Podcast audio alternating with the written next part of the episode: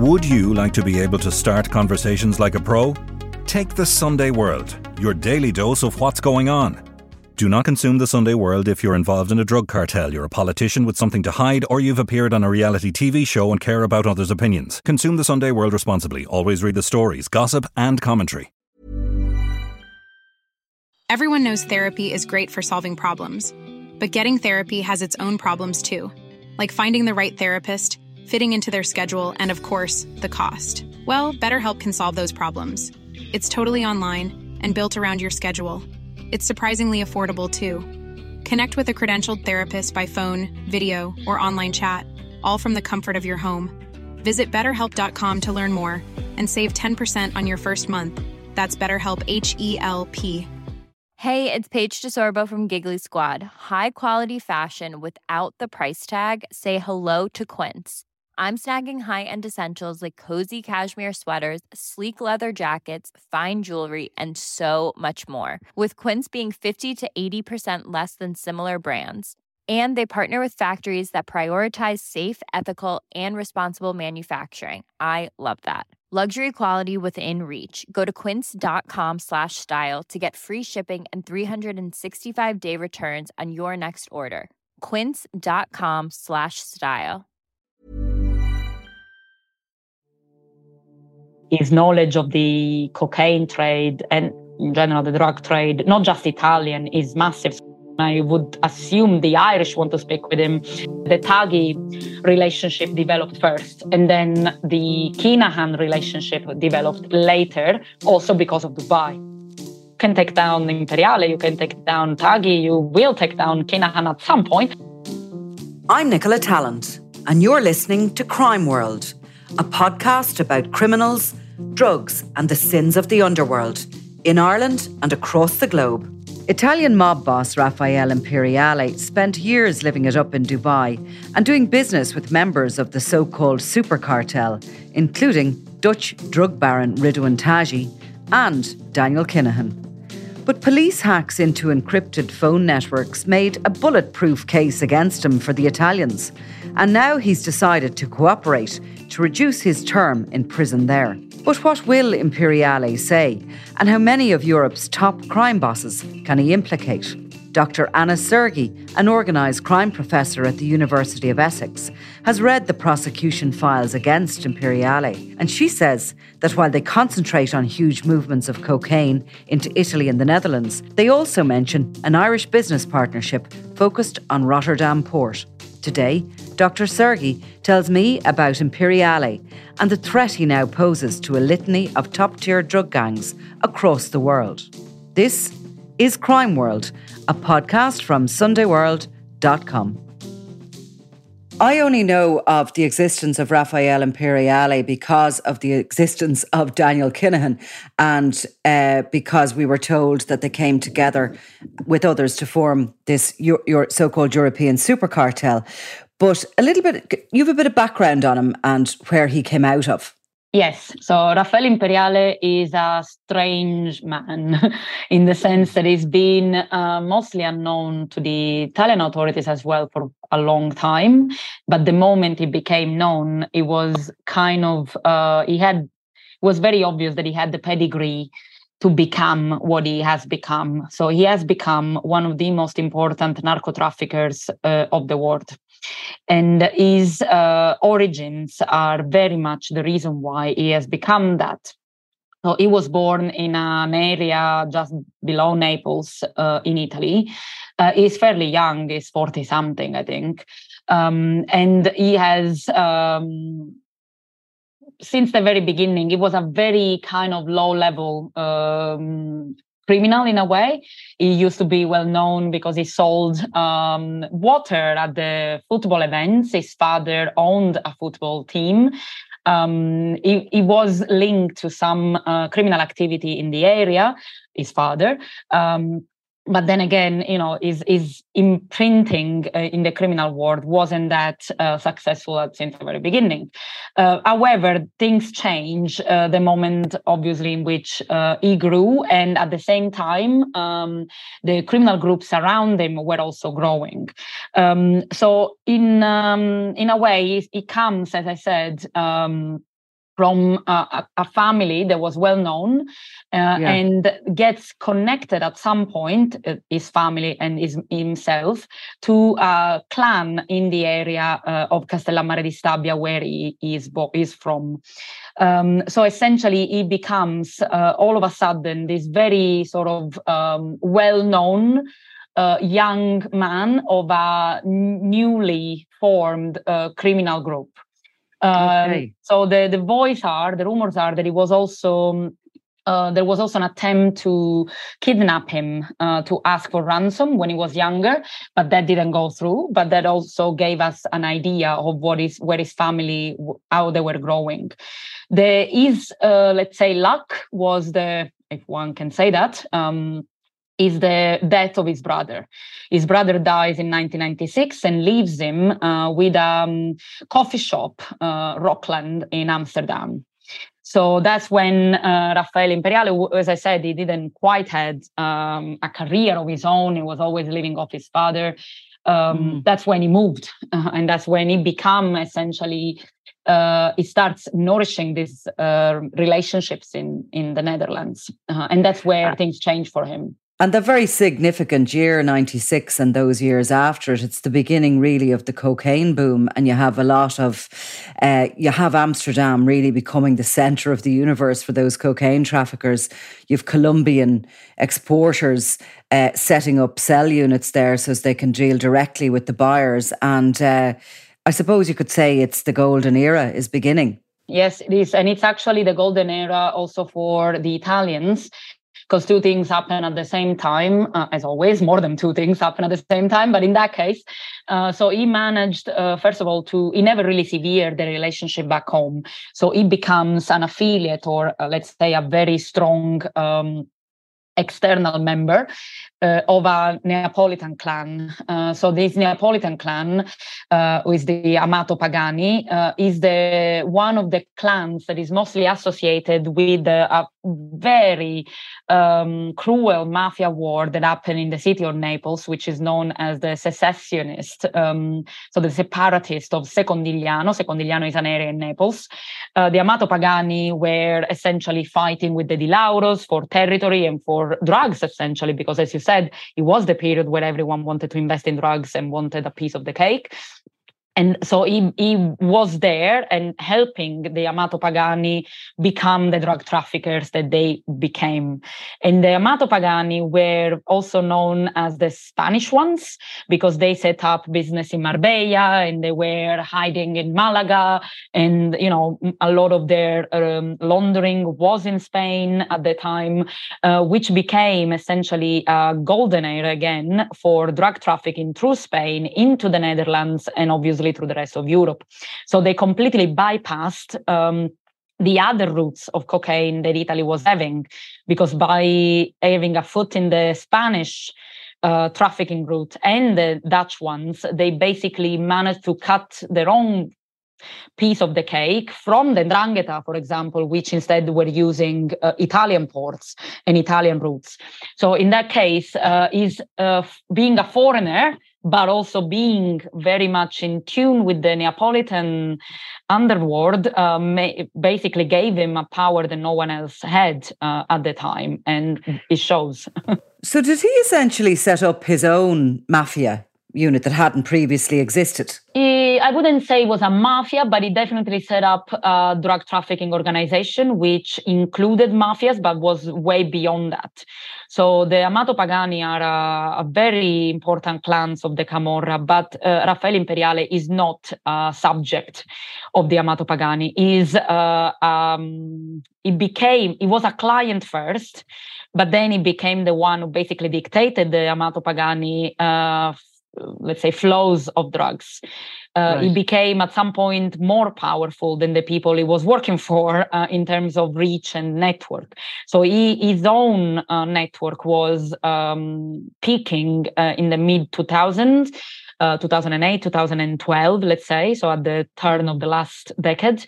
Um, and uh, even when uh, he had some problems with the Amato Pagani, some people didn't pay the debts or many of them were arrested in 2016. Uh, he still had a lot more going on than just them.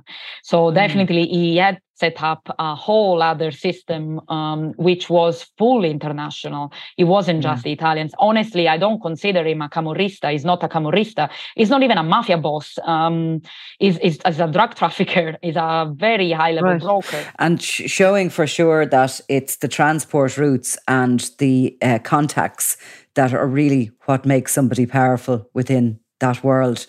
Um, does he ever come back to Italy or is he does he mainly stay Netherlands, Spain, and obviously we know he eventually went to Dubai. Yeah, exactly. So his luck is obviously Dubai. Um, is uh, the center of his network is Dubai. Uh, and is Dubai also the, the reason why or the moment when uh, his relationship with Daniel Kinahan uh, solidify? And clearly, the ones with Ridouan Taghi were already there since um, the Netherlands. Uh, but clearly, Dubai is the turning point when he has so much money that he doesn't know what to do with it, and he has to set up. Um, well, he has to call a very famous architect to build 10 villas of 10 million euros each to launder his money in Dubai. So Dubai was definitely another level for him. Uh, But um, Italy is always there. He has a house uh, in Castellammare di Stabia.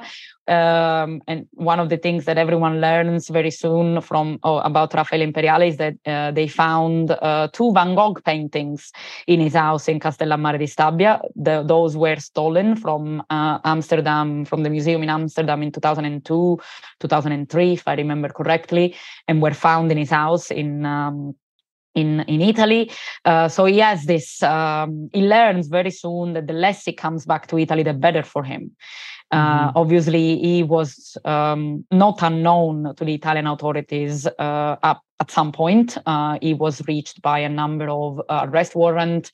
Um, he was a fugitive when he was caught. Um, so clearly, yeah, at some point his choice was obvious uh, to leave Italy. So he's the classic um, case and similar really to Ridouan Taghi, similar to Daniel Kinahan, similar to Edin Gačanin. They are all running and directing major organizations from outside the territories and they are moving around. And by the time really, certainly our police, maybe the Italians, the Spanish, the Dutch decide they really got to get these guys because they're actually becoming so incredibly powerful. They've at that point migrated to the United Arab Emirates, where they essentially all get another five years. Yes. I mean, uh, Raffaele Imperiale moved to Dubai in 2013 and he was only arrested. Um, and then it took another year to extradite him uh, two years ago. So obviously, you know, there is a, a, an element of, it's not really surprise, there is an element of, um, uh, the, the, the, so-called elephant in the room with these guys, which is now obviously the case for uh, Kinahan, but Kinahan is a different story. But Raffaele Imperiale was there and was known to be there uh, for a while before anyone managed to actually catch him. And as I said, he wasn't really hiding. He had yeah. a massive villa. Uh, he was building 10 more villas. I mean, he wasn't exactly, you know, uh, playing safe. Yeah, I mean, in the same way as uh, as Daniel Kinahan, because the Americans were able to give out his address in Dubai when they sanctioned him, um, and others. I mean, his exact address where he was living, you know. But um, so Raffaele Imperiale, he's wanted in Italy. So Italy sets up an investigation. Is that to do with the amount of drugs he's bringing in, or is it to do with the Van Gogh paintings? Both. Uh, these are two separate ones. But I think the one that is now bringing him to collaborate with justice, spoiler alert, is collaborating, um, and it's, it's really about the drugs. So we are talking here, and you know, I've seen the documents. They are all about his uh, movements, uh, who he was talking to, and they were only made possible through the, the, the encryption of his communication in the Operation EncroChat, which was a big operation that Europol coordinated with Italian police and uh, the Dutch, the French, uh, partially the the UK with Operation Venetic, Ireland. So it's it's a very it's a really big uh, operation, mm. one of the first ones that managed to de-encrypt uh, underworld communication. And Imperiale is um, it, you can see all his um, life in there He speaks uh, under pseudonyms uh, with with people he doesn't even know who they are, but he trusts out of the pseudonym.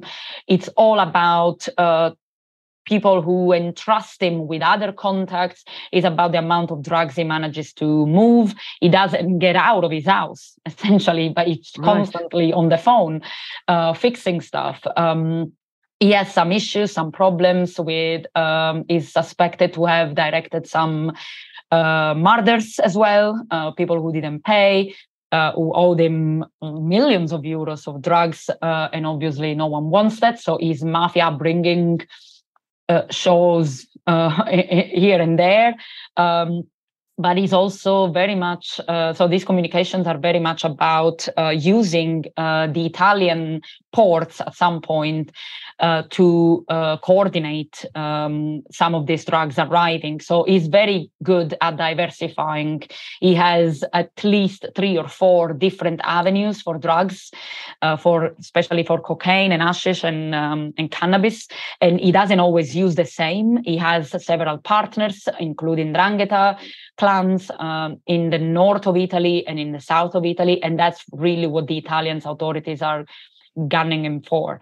So the amount of cocaine brought to Milan uh, and the amount of cocaine brought through Italian ports more generally, which are one piece of the puzzle, of the European puzzle, but nevertheless a, a very good one, which still show that even if he's um, an international trafficker, of course, his Italian origins mean that he has easier access to certain Italian roots, of course. And some of those clans you're mentioning probably have a, a bit of politics between them and a bit of arguments between them. But yet, when it comes to business, there is no such thing as that. Everybody is a customer once they have the money. Yeah, one of the fun things, if one can say that, uh, that I read in these uh, documents is that he was dealing with um, a clan of the Ndrangheta, the Mammoliti clan, which is a very historical clan, and they uh, it, historically import uh, various types of narcotics through Calabria in the south of Italy into Milan.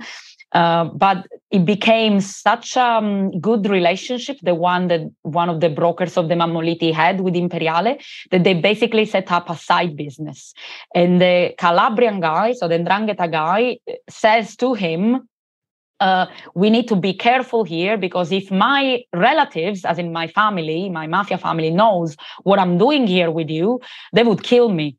As in, I'm p- putting in so much drugs and so much money from this side business that I'm actually doing it against, you know, not against, but without my family knowing, uh, which gives you also an idea of what type of business um, it was into. There is no alliance, no real, mm-hmm. you know, honor. There's nothing of that sort. It's pure money and business, and uh, it, it, drags people in into this logic, um, including former you know classic former mafia people so it's it's quite interesting to see for sure and like interesting as well that you mentioned that he was doing all business on the phone and of course he was and, and so are many of them any of them that have kind of gone up the scale or in in that big league they have to be doing it on the phones. It makes total sense that they were on EncroChat phones and later on the Sky ECC phones, and why the the uh, authorities, the the police, went for those phones in such a big way to try and decrypt them because.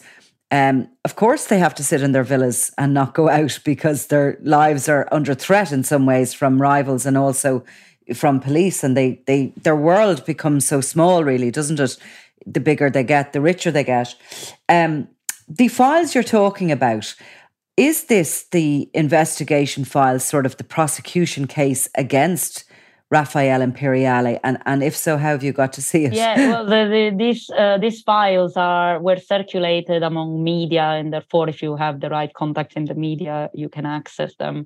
When um, the news broke that uh, Imperiale was starting to cooperate with justice, which was a few months ago, this was a massive piece of news. Of course, obviously, I mean, uh, yeah. his knowledge of the cocaine trade and in general, the drug trade, not just Italian, is massive. So I can only imagine that there is a queue now outside the Naples anti-mafia office to speak with him. I would assume the Irish want to speak with him. The um, various Italian prosecutors want to speak with him. The American wants to speak with him. So it's going to be a big one, and it's uh, there. So this is the case basically that led to um, his arrest, or more generally, his um, arrest and then agreement to collaborate. Um, okay. And it contains uh, some of the chats. Uh, so the Italian documents, when they the, the arrest warrant, let's say. Uh, are very rich. So the document um, which I have in front of me, is about 900 pages. Um, and it's uh, it's filled with um, interceptions. In this case, um, EncroChat, uh, and uh, it, it, basically follows the logic that the prosecutors are fo- are basically to recon- reconstruct who is this guy, what did he do, and how do we know what we know. So there yeah. are things here also about his private life, uh, the kind of um, he sent pictures of himself with a girl to some other friends. So you know, he's also not necessarily he's, he's a man of his age. Um, he's not necessarily a cautious uh, drug trafficker. Yeah. He thought he was fully protected by EncroChat, so he uses EncroChat also for his personal communication. Um, which you know is, a, is an interesting insight into into the guy. And does he enjoy life in in Dubai with his ten houses worth ten million each? And how does he? uh, apparently so. He has a, he, he talks very you know, um, in, in, more than one occasions, uh, he talks about his house and um, the kind of house he wants. He, he describes the house. He invites people over uh, to visit him, mostly Italians. Um, so he is very willing to show off, uh, which it, it fits the you know the profile, I guess. Yeah, and Italians are are sort of known here as being very family people. Um, does he have does he have a does he have his family with him? Does he is he married? Does he what what's his circumstances? He has he has women. Um, yeah. Not sure about his uh, status honestly, but he sends pictures of himself with a variety of women. That's for sure. Right. So he, he seems to be living quite a good life, at least until he was obviously caught. Yeah. And um, so EncroChat, I think, happened in 2019 from memory. Sky ECC followed in 2020, maybe 21.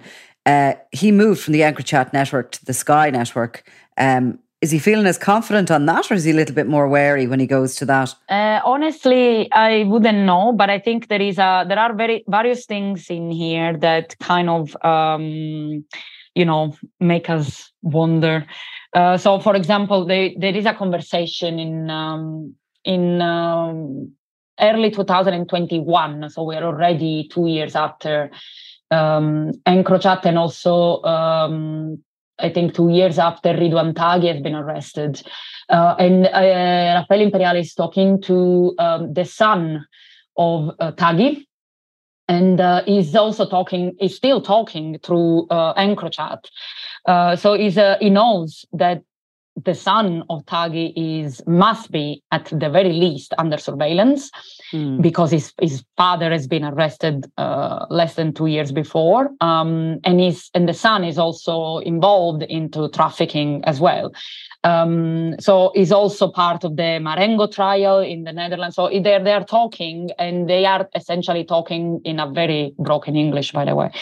Mm. Um, and he says, uh, you know, he says things about uh, the transferring or arranging the transport from Italy to Holland. They are talking about drugs. Uh, uh, is saying, "Oh, I will pay them. I will send my transport from Italy to Holland." I'm quoting with my under my responsibility. You don't have to pay anything. You don't have to take any risks. So it's very you know brazen about it all it's not it, it doesn't take much um, interpretation, honestly. So he's talking to the number one wanted man in the Netherlands one year and a half after his father has been arrested, and you know the whole thing broke, the hell broke loose. So yeah. he's not using any form of, um, yeah, uh, caution. Yeah, yeah. Well, I suppose at that point, what can they do? I mean, obviously, it would be of interest to us if there's any mention of Daniel Kinahan, if he's have any having any conversations with him. You've gone through 900 pages of files. I'm sure there's absolutely loads there. You've probably not been able to. Interestingly, I'm going to cut mm. right there. No, there is no Kinahan oh. mention, but mm. I, I, hmm. think it's normal. I think it's because the network they're following. Obviously, the the arrest warrant is only about what they can prove and what they the kind of links they can have. Um, the from what I know, but you'll know probably more than me. Um, while the T, the uh, you know, the Taghi situation was more of a partnership uh, in terms of I bring you stuff, you bring me stuff, you allow me. So there was both gave each other mm-hmm. something. With Kinahan, I think it was more of a um, let's partner up when we need to. So each has their own. However, there is a passage um, in, um, let's say, as a summary, which I think was interesting because they said that it was in 2017 that Imperiale is um, setting up his main joint venture with uh, some uh, paramilitaries from the Gulf clan uh, in uh, Colombia and uh, specifically with Taghi and uh, some other members of Taghi's group in the Netherlands. Um, and at the same time, Imperiale was aware that new criminal group or other criminal group were uh, establishing themselves uh, through the ports of Rotterdam and Antwerp, uh, and especially linked to Irish criminal groups which mm-hmm. of course I take it to mean the Kinahans. Um, and therefore, the channels of supply of cocaine uh, require them to get in touch with these other groups first. So I think the reconstructions that the Italians are having in terms of timeline is that the Taghi relationship developed first and then the Kinahan relationship developed later also because of Dubai because yeah. at that time uh, he was already in Dubai so I think it was a kind of a second step, uh, or okay. at least that's what it looks like. And they're they're kind of centering that around 2017, which of course was the year of the famous uh, Burj Al Arab wedding of Daniel Kinahan, which Raffaele Imperiale attended. Um, so he's look, there's so much of interest here, but particularly you say everybody in Italy kind of got a bit of a shock when he turned witness or he's going to cooperate with the state. I'm sure people in the underworld got an absolute jolt of lightning when they realised that he can bury everybody. And um, does it mean this case that the Italians had built against him? I mean, obviously there has to be something in it for him. Yes, uh, I think we're still waiting what's in it for him, but it probably has to do with the prison sentence. Uh, the Italian system for someone like him, who is uh, is is not just for drugs trafficking, he was already and he still will face mafia offenses. And if you face mafia offenses of this type by coordinating and promoting a drug trafficking organization, you are looking at complete isolation in, in jail. We have a system um, that is very punitive um, for mafia offenders. Um, and I think he's way too young to face that, or he feels he might feel that.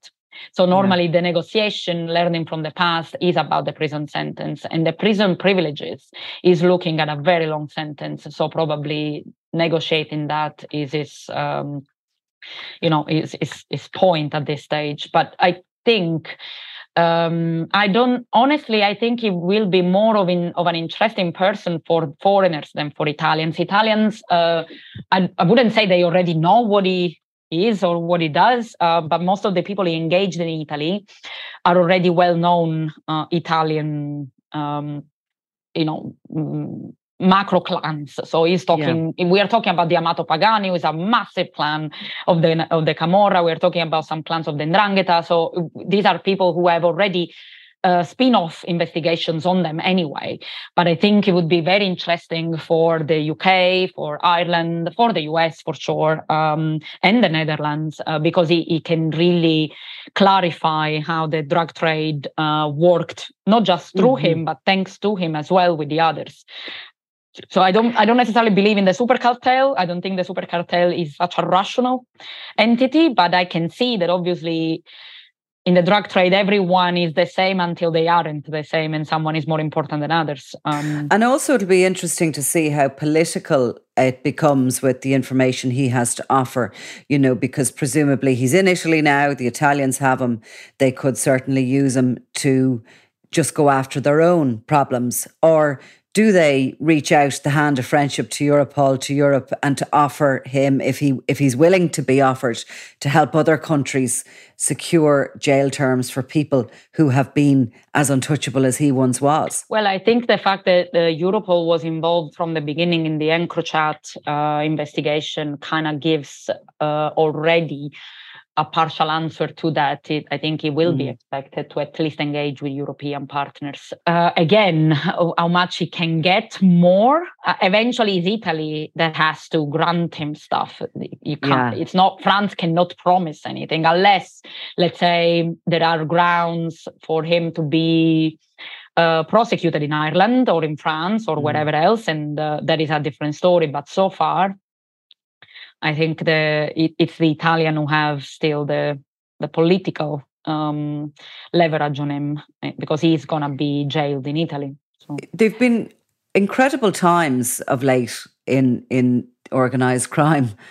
I think they have been, you know, in a way, I suppose the bad guys, the criminals had their golden era. And now we're starting to see the police and, and the authorities and the justice system and that sort of cooperation of Europe coming together, and it's it's beginning to look like a golden age for for them. Yes, I think this uh, the revolution of uh, managing to access and decrypt EncroChat, Sky ECC, Anom, which wasn't in Europe, but you know it's America, North America, Australia.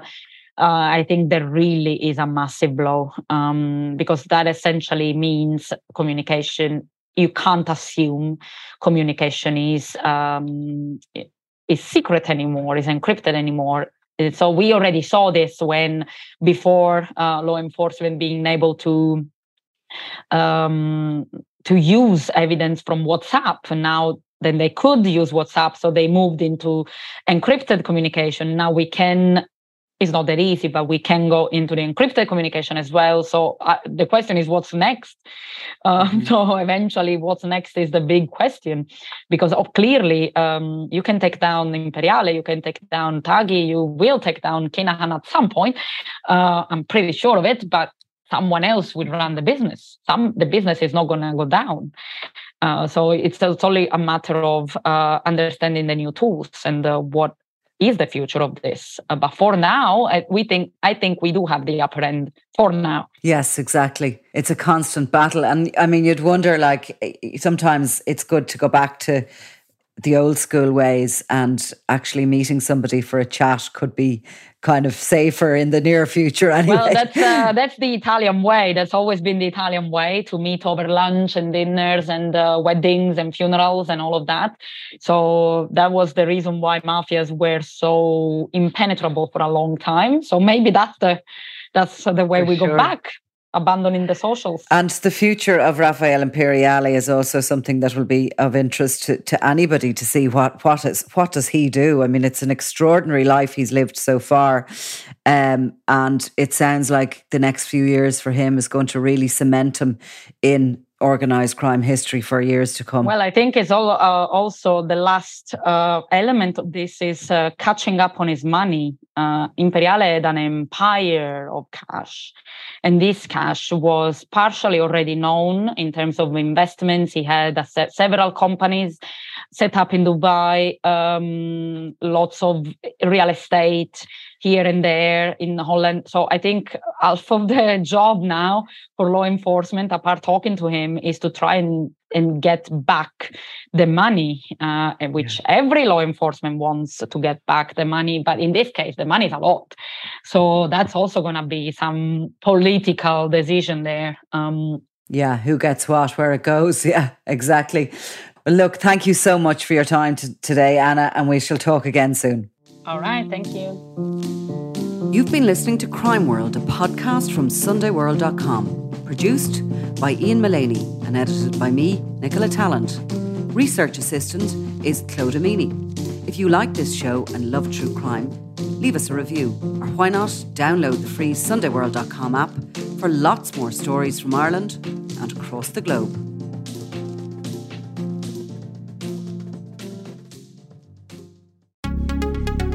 Would you like to be able to start conversations like a pro? Take the Sunday World, your daily dose of what's going on. Do not consume the Sunday World if you're involved in a drug cartel, you're a politician with something to hide, or you've appeared on a reality TV show and care about others' opinions. Consume the Sunday World responsibly. Always read the stories, gossip, and commentary.